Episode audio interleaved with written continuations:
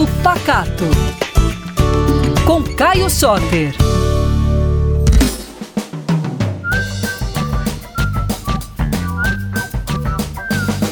Ei pessoal, bom dia! Queria muito estar ao vivo com vocês, mas essa semana eu tô com dois convidados mega especiais aqui no Pacato, o Fabrício e a Elisiane, lá do Origem de Salvador.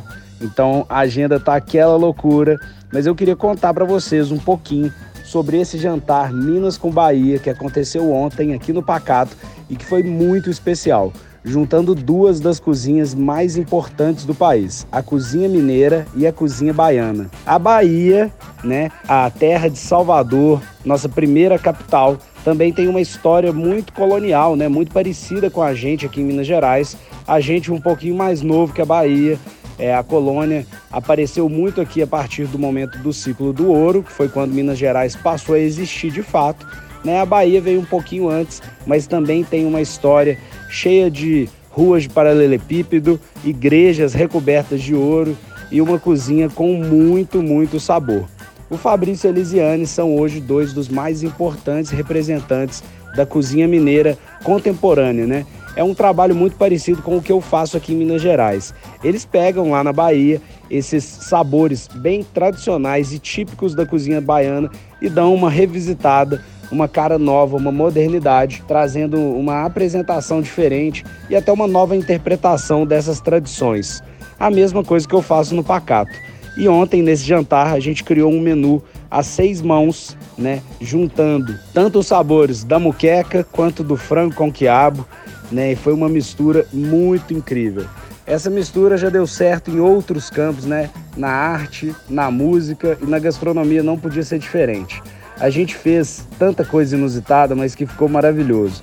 Teve ostra de frango com molho de pimentão baiano.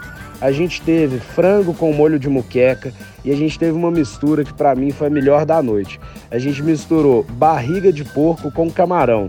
E aí, Lucas, você acha que fica boa essa mistura? Essa aí foi minha preferida. Essa brincadeira de mar e terra, ela costuma dar muito certo. E ontem a gente ainda misturou um pouquinho de rio a gente teve um caldo de surubim com maracujá do mato, que é um frutinho do cerrado, bem típico ali do Jequitinhonha do norte de Minas, que traz uma acidez fantástica para esse molho. Então, ó, eu acho que todo mundo que ouviu já deve ter ficado com água na boca, vontade de visitar a Bahia e matar a saudade, né? De camarão, de peixe, porque se tem uma coisa que mineiro gosta é de praia.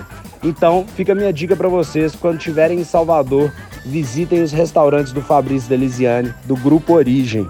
Eles têm várias operações na cidade, todas elas com esse toque de modernidade, mas homenageando a tradição da comida baiana. E fica aí o meu abraço para esses dois queridos chefes que toparam o convite de vir aqui para Minas Gerais, cozinhar com a gente e trazer um pouquinho das tradições baianas para Belo Horizonte. Ó, na semana que vem eu prometo, vou estar ao vivo aí com vocês pra gente matar a saudade de um papo bom, hein? Esse daí foi o Papo Pacato. Você me encontra nas redes sociais no arroba Caio Soter, sem nenhuma letra repetida, e no arroba PacatoBH.